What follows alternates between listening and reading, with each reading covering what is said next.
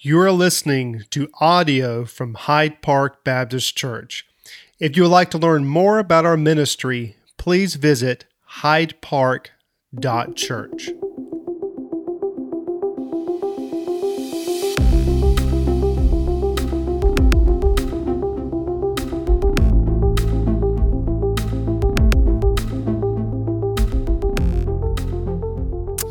Let's turn to Acts chapter ten. This morning, Acts chapter ten, and uh, we're going to take a look at uh, Peter. Uh, if you've been following along with us, you know that we just uh, talked about Paul, uh, his conversion uh, on the Damascus Road, and, and all that was going on with that, and how that it changed his life. Took a a man who was uh, who was a hater of Christianity and uh, turned him into a missionary and a church planter.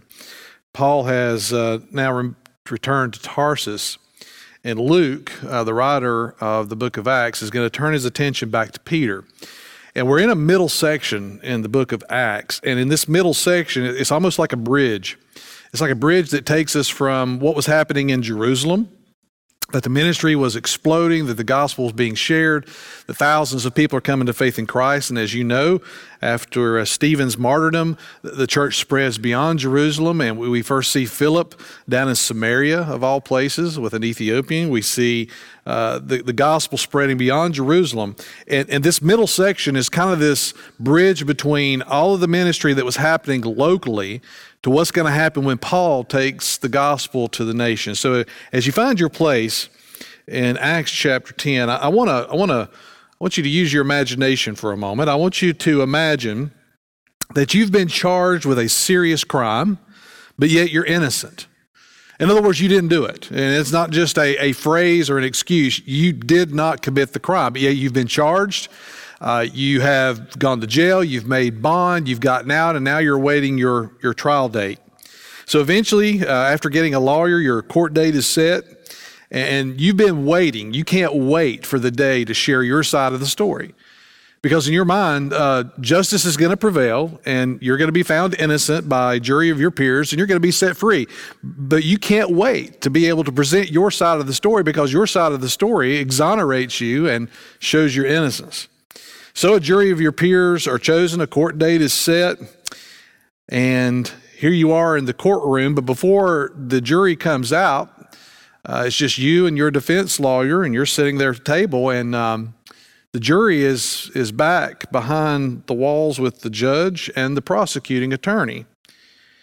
And before the trial even begins, the prosecutor, the judge, and the jury have a meeting Uh, behind closed doors, and, and in that meeting, they are looking at a video of you. And they're watching you come into the cl- courtroom, they're they're watching your mannerisms, and and all of a sudden, the jury begins to talk among themselves, and they say, you know, I, I believe I believe that he or she's guilty. I mean, look by the way he or she's walking, um, look look at how they're acting. Not only that, another juror rises up and says, you know, uh, that person's race, that race has a tendency to commit this type of crime. And, and so, so therefore, I'm casting my vote for a guilty verdict. Another person says, well, I've looked at his or her background, and I see here that they didn't get a college education. They they just went to a trade school, and, and we know that people in the trades tend to be criminal. So this conversation is happening behind closed doors.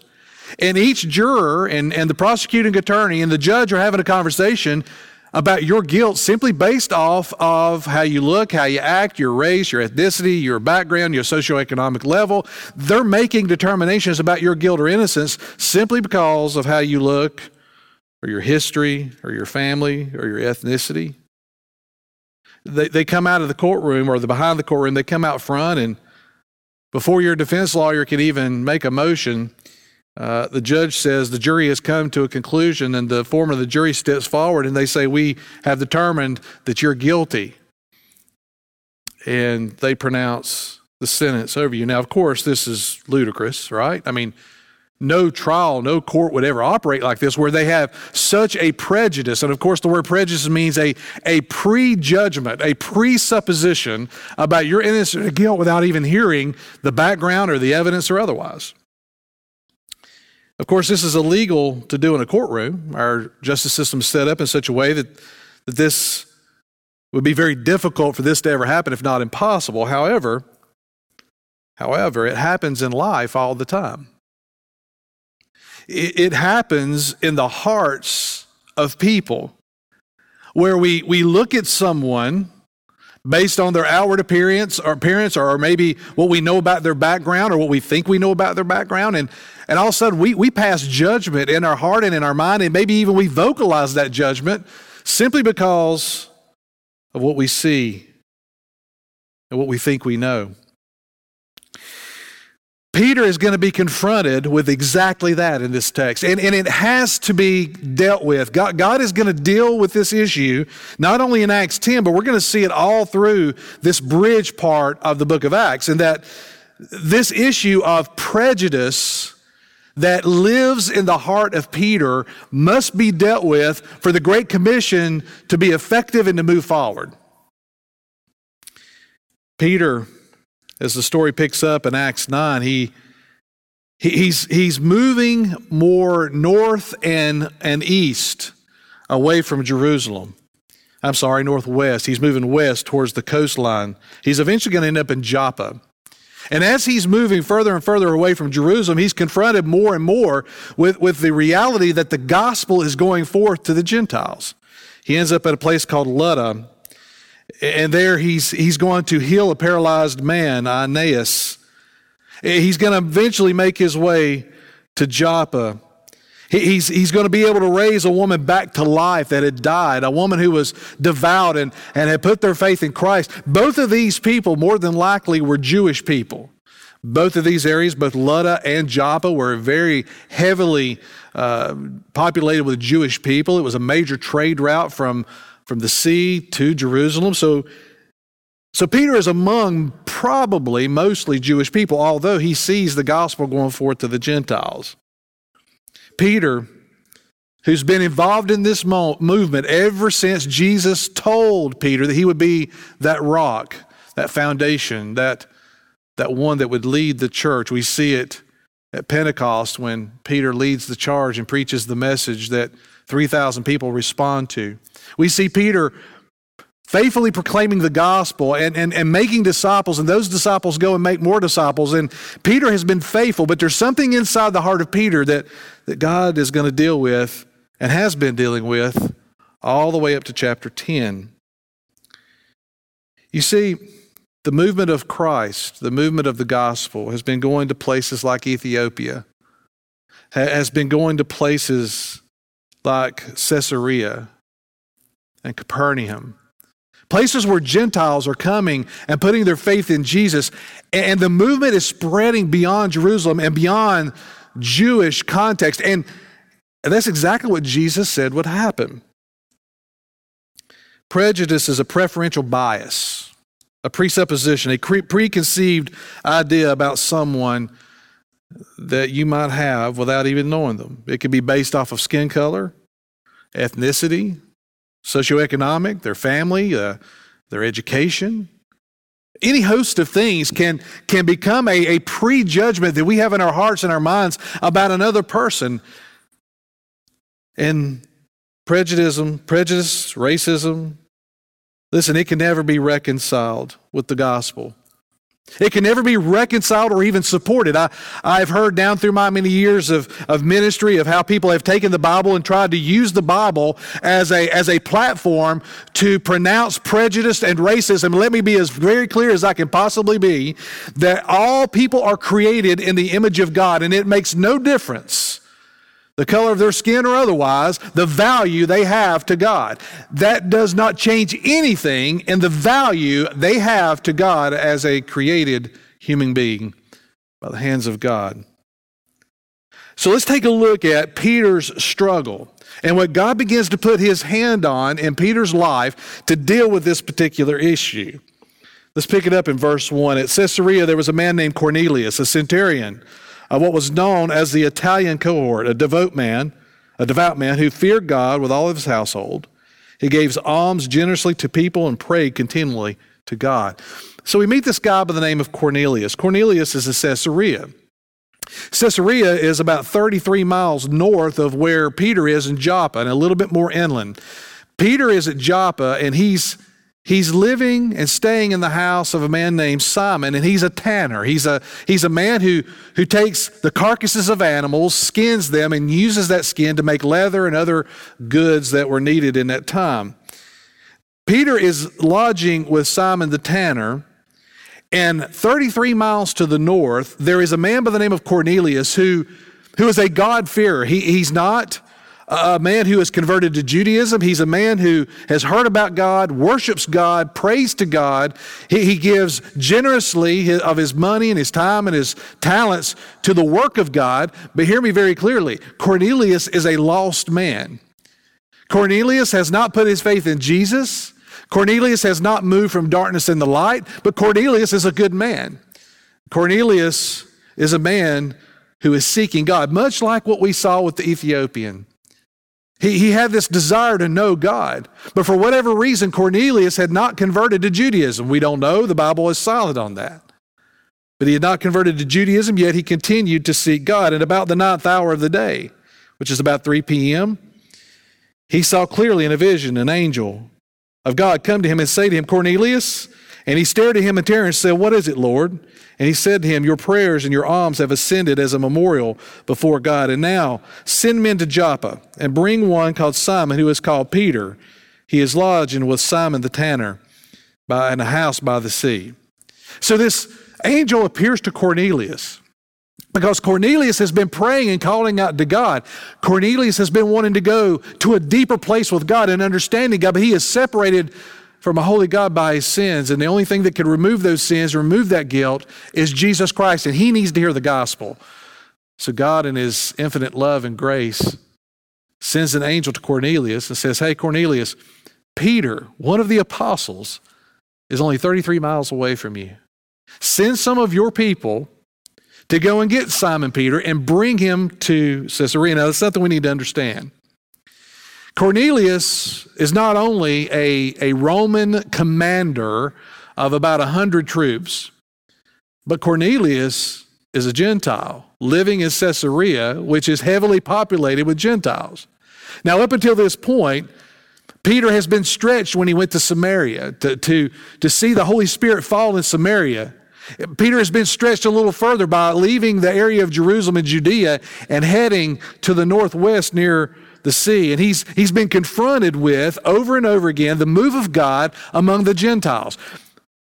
But what's about to happen with Peter is going to force Peter into a corner. And that was God's intention all along.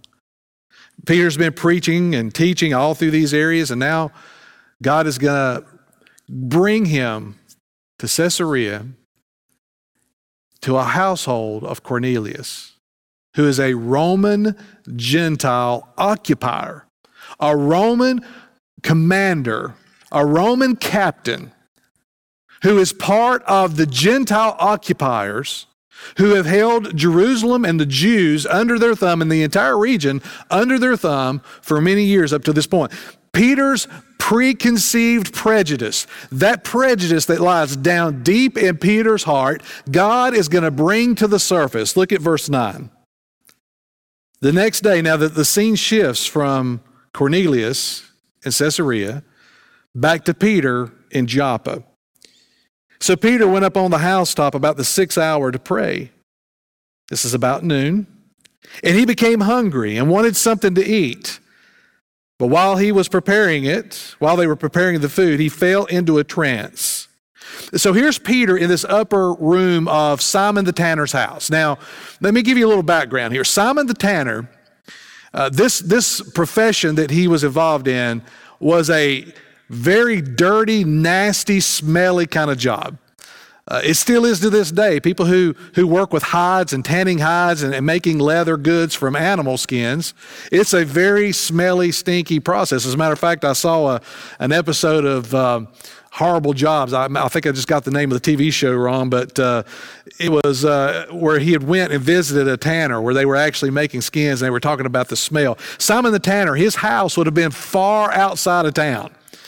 Simon the tanner would have been way out on the outskirts of town where nobody else lived, because the smell was so horrible around his house and through his profession. As a matter of fact, Simon the tanner, because of his work and with his hands, he would have smelled horribly bad because of the process of taking these skins and getting the fat and the and the meat off of these animal carcasses and letting them dry, and the, the process that they went through. So Simon the tanner was would not be the guy you would choose to live with. More than likely, he was a Jewish man who had converted to Christianity.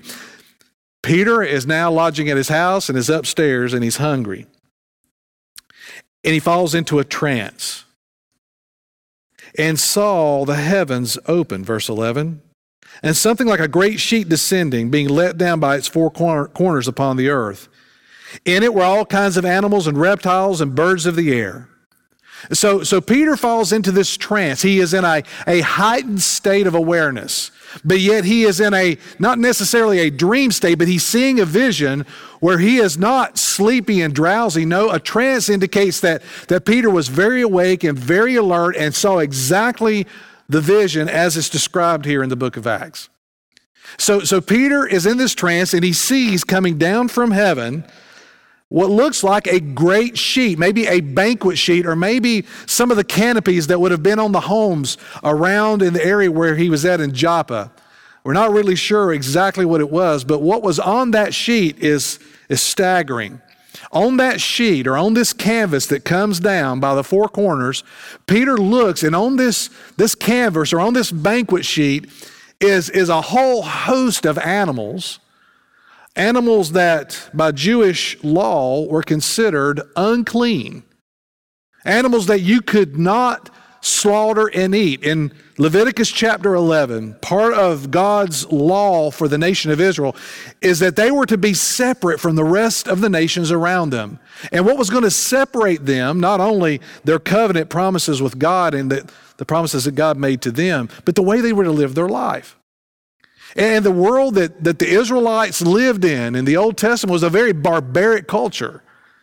And when God set forth the law through Moses, he separated a people unto himself that, that every aspect of their life, even down to the foods that they ate, was going to be separate and different from the rest of the nations around them. That Israel was to be a, a nation of priests, and that their mission was to be light to the rest of the world. Yes, even to the Gentile world. So Peter has been raised in Judaism, and he knows Leviticus chapter eleven. He knows that the animals that are shown on this sheet are unclean. Notice what happens. It says, verse thirteen, and out of that trance, in that trance, there comes a voice to him that says, "Rise, Peter, kill and eat." This is staggering to Peter, because Peter has been raised as a Jewish young man. He, he knows that to partake in any of those animals that are on that sheet, to partake in, in reptiles, is absolutely forbidden. They're unclean. But the voice of God says to Peter, Peter, rise up, you're hungry, right? I mean, you're, you're up here and you're hungry, then by all means, rise up and, and kill an animal from this From the sheet. Peter says, verse fourteen, "By no means, Lord, for I have never eaten anything that is common or unclean." Now there is a there is a conflict in verse fourteen. And I want to point it out to you. We're going to come back to it near the end, but I want, I want you to see this. He says, by no means, Lord. The, the idea of, of Lord or lordship is the idea that that Peter is in subjection, submission to his Lord. He, he knows that this is the voice of God speaking to him, and this voice is giving him a command. And in that moment, Peter says, there's no way I can eat of these animals, because I've been raised my entire life to understand that these animals are unclean, yet this voice is saying, rise, Peter, kill and eat. And Peter says, Lord, in other words, you're my king, my sovereign king. Yet he says, not today, Lord. Not today. By no means. I've never eaten one of those animals, and I'm not going to start today. Do you see the contradiction there? The contradiction is, is that Jesus Christ, God the Father, can't be Lord unless we're obedient to what he's telling us to do. And the conflict that Peter is having here is a, he's having a major meltdown here because he can't reconcile in his mind how that he's been raised his entire life to practice kosher eating practices prescribed in the law, yet God is saying to him, rise and eat. He says, no way, Lord, for I've never eaten anything that is common or unclean. And the voice came to him again a second time. I would imagine that that God says again, rise and eat. And Peter says, no, no way I'm going to rise and eat. No way, Lord, I'm not going to do it. The, the text says that this happened three times. Now, isn't that interesting? Peter has a history of threes, does he not? In this text, it says that this interaction between God and Peter happens on three occasions, that this sheet, I don't know if it goes up and comes down and goes up and comes down. That's seemingly what the text seems to say. But God says, rise and eat, rise and eat, rise and eat. And Peter says, no way, Lord, no way, can't do it. And somewhere in the conversation, God clears it up for him. He says, verse fifteen, what God has made clean, do not call common. Peter, what I have told you to do, God being the sovereign creator of the universe, the, the epitome and the, the, very, the very essence of truth and love and grace, God says to Peter, Peter, rise and eat, because what I have declared upon this banquet sheet, I have declared it clean. And what I have declared clean and what I have declared for you to eat, you rise up and eat. Now, Peter, it says in verse seventeen, is inwardly perplexed. I would say this happened a lot with Peter when he walked with Jesus. We see it when Jesus would speak the parables. But I would, I would imagine that one of the times that there was some tension among the disciples is in Mark chapter seven. We're not going to go back there. But in Mark chapter seven, Jesus says to the disciples, on that day, there was tension about, does your rabbi from the Pharisees, does your rabbi keep the law? It doesn't appear that he is. It doesn't appear as though he, he cares about the Sabbath, and it doesn't appear as though he cares about separating himself from the lower class of people. So, so is your rabbi, Jesus, is he, is he going to adhere to the law? And in that text, and there's several indications there of what Jesus has to say in that text, and one of the things is that Jesus says, that it's not the things that you put into your mouth and eat that make you unclean. Oh, no. There are things on the inside of the heart of man and woman that are unclean. It's the things that come out of the heart, come out of the mouth, come out of our actions that are unclean. Jesus had already said this to Peter years previous. Jesus had already said that it's not what you put in your mouth, unclean animals, that make you unclean. It's not something from the outside. The Pharisees were really good at cleaning the outside, but on the inside, they were, they were people with guilt and shame, but not only that, hatred and bias and prejudice. And guess what? That has crept into Peter's heart. And God has given him an incredible illustration, but it's not over yet. Because what God has declared as clean is about to show up at Peter's door. Look at verse seventeen.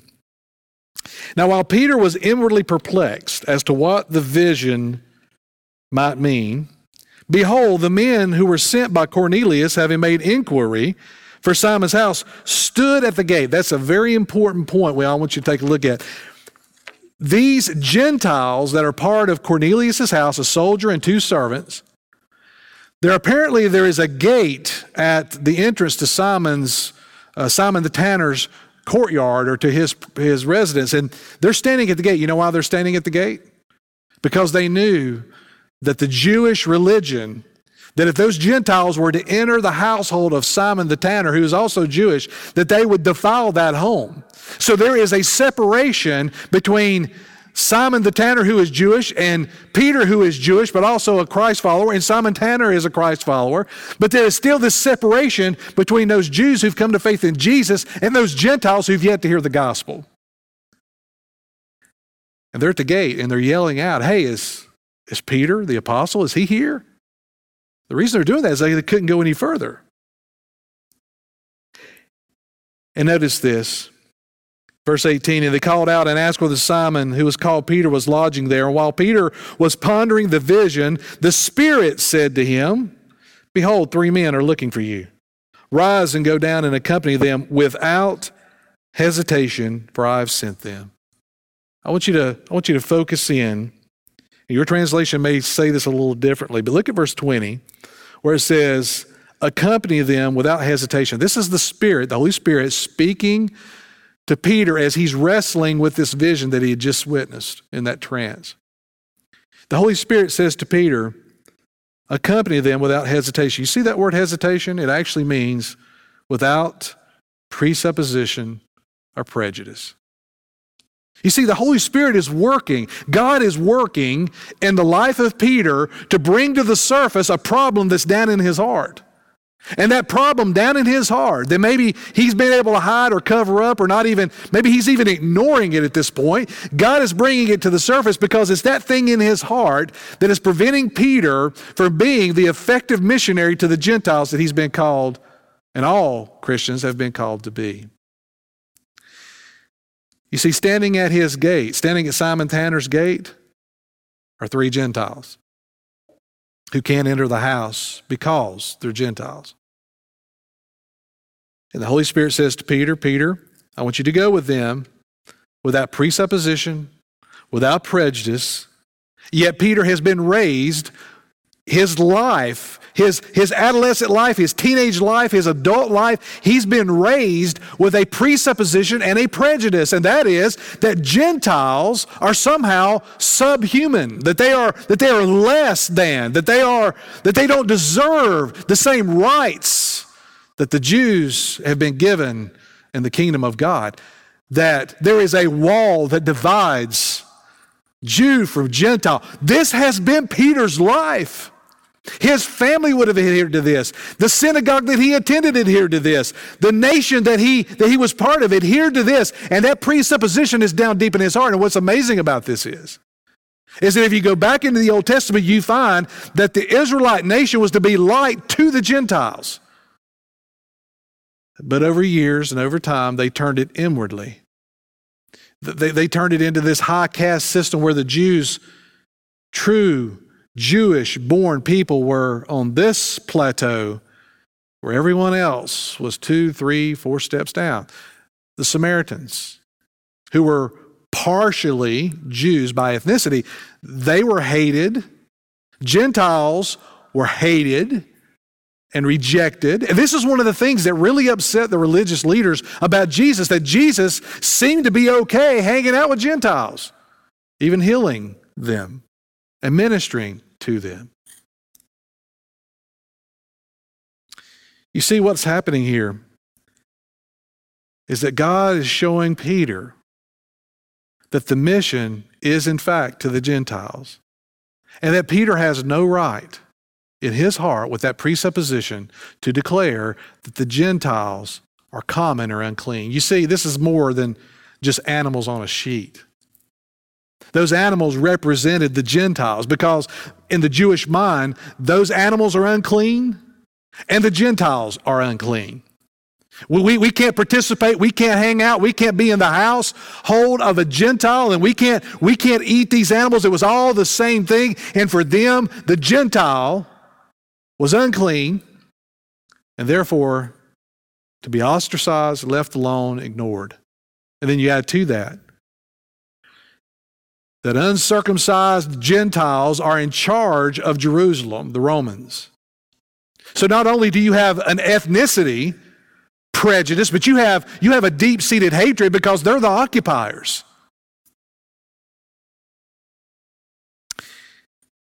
This was going to be a major issue for the Great Commission moving forward. Why? Because in Peter's day, it was a big deal to go into someone's house. Now, we, we may not think about this as much today. Uh, we, we live kind of isolated lives. Our homes have become like our, our little kingdom, and we go home and we draw up the bridge and we shut the gates and we kind of retreat into our homes. But in Peter's day, it was a big deal, a big sign of friendship and, and camaraderie to go into someone's house and have a meal. But you see, the Jews would never enter the household of a Gentile, because if you did, you're unclean. Not only that, you'd be ostracized by your own people. So we have a problem here. The gospel's going forth into the Gentiles, going in into places like Caesarea and Capernaum and all these areas. The gospel is going forth. Not only that, Cornelius wants to hear, needs to hear the gospel. And Peter's going to be sent there. But what about that prejudice down in his heart? God says that what I have declared as clean, you have no right to declare as unclean, Peter. The Holy Spirit says to Peter, Peter, go without presupposition or prejudice. What, what if, what if a Jew goes into this household, goes into a Gentile household, and, and we're going to have a meal together? What kind of food are the Gentiles going to serve? They're not going to be kosher. They're, they're not going to be approved or adhering to Levitical law because they're Gentiles. So how in the world Are, are these Christians who were formerly Jews going to be effective in the Great Commission if they won't even enter the house of a Gentile? That's exactly what's happening here. Because those prejudices, those prejudgments, God had to deal with, and he had to deal with it in one of his key leaders. Verse twenty-one, and Peter went down to the men and said to them, I am the one you are looking for. What is the reason for your coming? And they said, Cornelius, a centurion, an upright and God-fearing man, who is well spoken of by the whole Jewish nation, was directed by a holy angel to send for you to come to his house to hear what you have to say. You know what that means, right? P- Peter's not going to be able to stand out in the courtyard. He's going to be entered into the house of Cornelius, and in that house, he's going to be a guest, and as a guest, there's food is going to be served. Maybe even one of the animals that was on that banquet sheet. And, and there is a high possibility that Peter is going to be offended because of his prejudice. And it'd be very easy for Peter to say, you know what? I'm done. But there's a man in Caesarea who's going to die and be separated from God forever. And the Holy Spirit is directing Peter to go share the gospel with him. There is a man in history that I, I have um, a lot of respect for, and I've read at different points along the journey, but his name is Frederick Douglass. He was an African-American man. He was born as a slave in eighteen eighteen. He spent most of his childhood on a plantation in Maryland, enslaved to the wealthy Lloyd family of Maryland. And during those years of enslavement as a young man, he witnessed incredible cruelty. He, he, he, he experienced himself as a six, seven-year-old, eight-year-old in the house of these wealthy estate owners. He endured incredible suffering as a slave. And right around the age of six or seven, He was woken up. He was awoken early in the morning, and he went and looked out his little closet door because that's where he he stayed, and that's what it, that's where he slept. And he witnessed his fifteen-year-old aunt named Hester be beaten thirty to forty times with a a leather whip to the point where she was bleeding. She her hands were tied above her head, and uh, the slave owner, the owner of the property, beat her and beat her and cursed her and yelled at her because she also was a slave. And the only thing that she did wrong was she began to show affection for another slave on this plantation. And as a six or seven-year-old boy, Frederick Douglass struggled with what he saw. And he, and he began, even at this young age, to ask some really, really hard, deep, probing questions for such a young man. How, how could it be that there's a God out there who, who loves the world? You see, the problem is, is that the Lloyd family, they were Christians. They attended church. They were very powerful, influential people, and they went to church every Sunday, and they sung the songs, and they, they, they practiced their faith. And for Frederick Douglass, he couldn't figure out how it is that, that this God who is, who is said to be all-loving and, and all-knowing and all-powerful, how could it be that that such an awesome God could, could possibly create two classes of people separated only by the color of their skin? Was he created to be a slave? How, how could a loving God do that? And as time would go on, he, he comes to this conclusion. He, and this is a quote, quote, perhaps it was not color but crime, not God, but man that created slavery. And it was like that epiphany moment. Later on, Frederick Douglass would come to faith in Christ, and it would take some time because he really struggled with, with prejudice and hatred of all that he had seen and all that he experienced, but he eventually comes and he, he puts his faith in Jesus, and then at age twenty, he's able to run away and he's able to find his freedom. And, and this man went on to write some incredible speeches, and you need to read some of those speeches because it's incredible, some of the things that he wrote.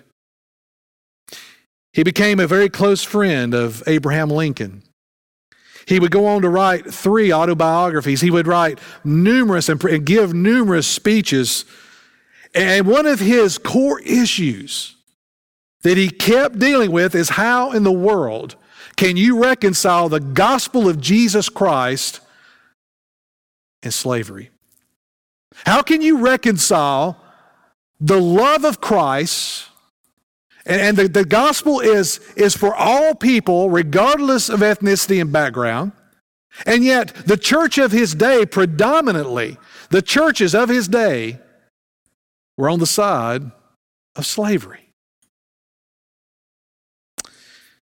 Some of his strongest words were reserved for the church. He said this, quote, "Between the Christianity of this land and the Christianity of Christ, I recognize the widest possible difference."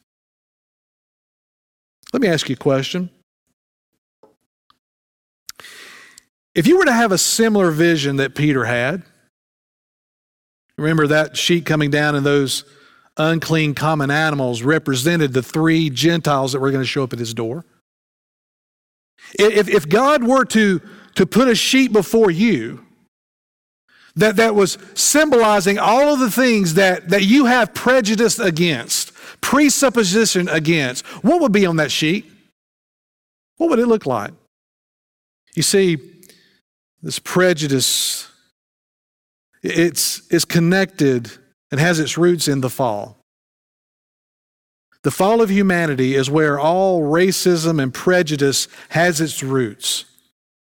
And for those of us who have put our faith in Jesus Christ and we've been given brand new life, we, we still have a fleshly part of us that we're having to put to death every single day. And it's in that place where those presuppositions and prejudices lie. And if God wanted to reveal to you what some of those prejudices are, what would they be? Would it be racial?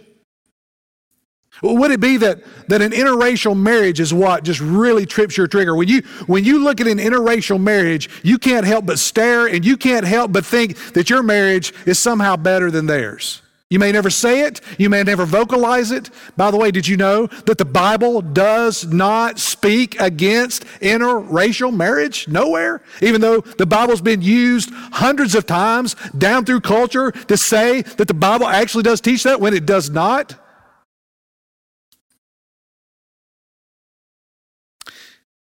Maybe it's the idea that you have that God doesn't love some races as much as he loves your particular race. Maybe you've made the statement, those people are coming over here and taking our jobs. Could that be connected to a prejudice based off of race? You know, we're all really part of one race, the human race. There's different ethnicities. But God so loved the world that he gave his son. That's not just relegated to the white race or any other race, but to the human race. And it's the entire human race that is broken by the fall. And we desperately need a savior. We desperately need that grace and forgiveness. Maybe, maybe it's not race at all. Maybe it's socioeconomic. Maybe, maybe you have the idea that, that all poor people are, are ignorant and lazy. Maybe you have the idea that all rich people are crooked and they, they got their money by, by stealing and taking advantage of others rather than hard work. Maybe when you see someone with a lot of tattoos, there's something on the inside of you that, that looks down at them. Or maybe someone who has a lot of piercings and you look at them and you, you make a judgment, a prejudgment in your heart about that person's worth. You know, we can we can be prejudiced about some of the craziest things. We can be prejudiced about denominations. You know that the, the, all the denominations that are evangelical that preach the gospel, we can have we can have a prejudice and a pride about our own denomination to the point where we where we ostracize others, professions, sports teams. Man, we can be prejudiced to just about anything. What would be on the sheet that God would show you? I hope you hope you're beginning to see that prejudice, in and of itself, is pride and arrogance. That we are to serve all people, give a cold glass of water in the name of Jesus, and that means even those that we have a prejudice against. Finally, I wanted to ask you a question. Do you have a blind spot? Let me, let me define that a little bit. You see, you've experienced grace. If you've come to faith in Jesus, you've experienced grace and mercy and forgiveness. I mean, you have been set free. You've been adopted by God. And, and then we've been sent, sent by Christ to make disciples of all nations, all nations, all ethne is the Greek word, all ethnicities. So, so is there a possibility that you may have a, a grace blind spot? In other words, you're only willing to share grace with people who are just like you, because of a prejudice. You know, Peter had a blind spot. He had a pretty big one. Simon the tanner. You see, the law also said that you couldn't be around dead animals. It was, it was against the Levitical law for, for Peter to be around uh, a situation where there were carcasses of animals. But yet, Peter is willing to stay in Simon the Tanner's house, and I believe the reason he's willing to stay there is because Simon the Tanner is also a Jew. But isn't it interesting that, that Peter would be willing to stay in that house without any kind of presupposition, without any kind of prejudice, without any kind of issue with the law, yet when those three Gentiles show up, he struggles. You see, we tend to reserve prejudice for those we believe are beneath us. But that whole idea is rooted in pride. It makes us feel better. It makes us feel important. It makes us feel as though we are superior.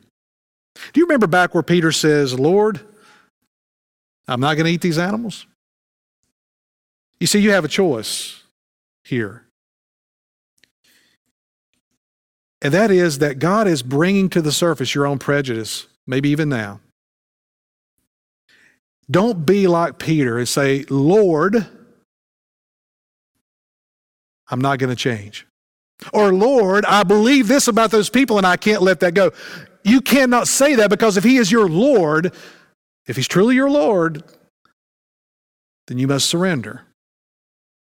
And that's what we call repentance. That's what we call having a change of mind and a change of heart about what we know to be true. And what is true? That whoever that is down in your heart that you have that presupposition, that pre- pre- prejudice against, that is rooted in pride and the flesh, and it is not of God. And it is time to repent, to let go, to have a change of mind, and let God's love and grace that saved you overwhelm your soul. Father in heaven, thank you for your goodness and your mercy. And Father, as we sing this last song, I pray that you would be exalted, but but more than that, Father, that that you would reveal to us, all of us, including me, those presuppositions and pre prejudgments that we have in our heart about other people.